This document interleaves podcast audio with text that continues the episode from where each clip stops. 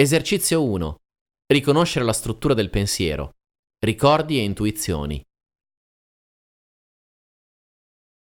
In relazione a qualunque conoscenza che sai di possedere, per esempio il cielo è azzurro, poniti la domanda come faccio a saperlo? E verbalizza la tua risposta ad alta voce. Quando la risposta contiene eventi del passato, esperienze vissute o percezioni sensoriali, quella che stai analizzando non è un'informazione intuitiva.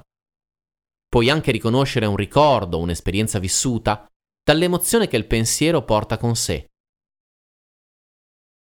Il ricordo è infatti l'associazione fra un'immagine mentale e la sensazione emozione provata nel momento in cui l'evento ha avuto luogo. Quando non ti è possibile rispondere spiegando come sai quello che sai e sei semplicemente cosciente del pensiero che attraversa la tua mente, quella che stai analizzando è un'informazione intuitiva. Puoi notare, inoltre, che le informazioni intuitive non sono associate a emozioni, benché possa accadere che tu reagisca emotivamente all'intuizione ricevuta.